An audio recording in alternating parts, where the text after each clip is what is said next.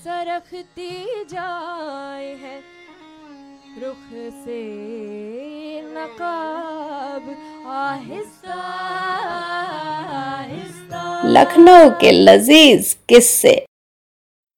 आदाब दोस्तों लखनऊ की सरजमीन से कहानी बाज अनुपमा आपका इस्तकबाल करती है।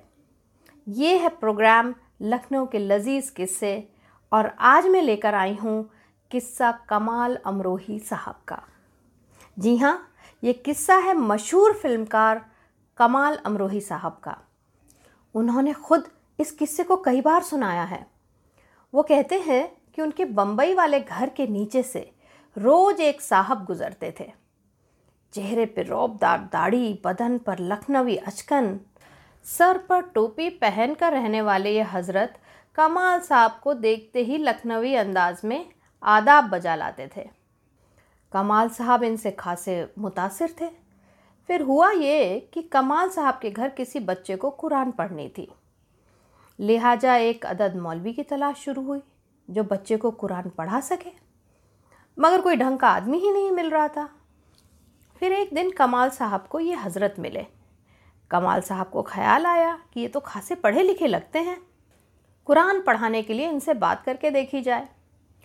सो आदाब के बाद कमाल साहब ने अर्ज़ किया कि घर के बच्चों को कुरान पढ़वानी है। बहुत परेशान हो, कोई मिल नहीं रहा है।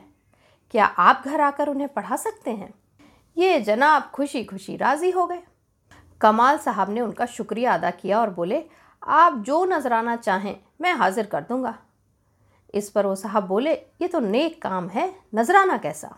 गरज के अगले दिन से ही वो कमाल साहब के घर बच्चे को कुरान पढ़ाने आने लगे।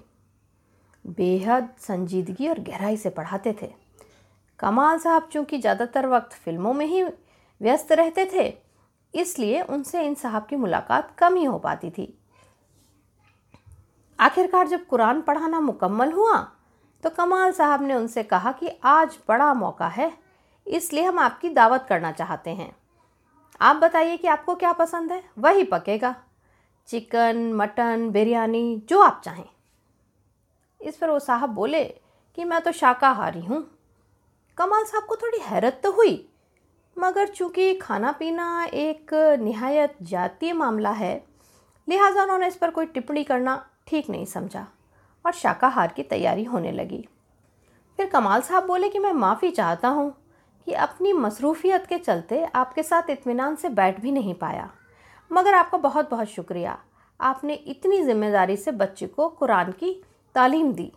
अब घर आते रहिएगा। किसी दिन मैं भी आपके साथ फुर्सत में बैठकर कुछ सीखूँगा। इस पर उन साहब ने शुक्रिया अदा करते हुए फरमाया कि मैं ज़रूर आता, मगर मैं कल लखनऊ वापस जा रहा हूँ। यहाँ अपने बेटे के पास आया था, जो पास वाली बिल्डिंग में रहता है। मुझे पहले ही जाना था, मगर चूँकि आपके बच्चे को कुरान पढ़नी थी, इसलिए मैं रुक गया। कमाल साहब कहते हैं कि उनकी इस बात पर वो फिदा हो गए।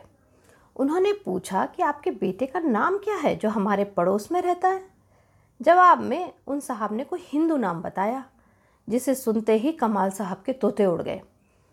पल भर को तो उन्हें यकीन ही नहीं हुआ, जिसे आज तक वो मुस्लिम समझते रहे, जो शख्स रोज आकर उनके घर के बच्चे को बाकायदा कुरान पढ़ाता रहा, वो तो एक हिंदू है।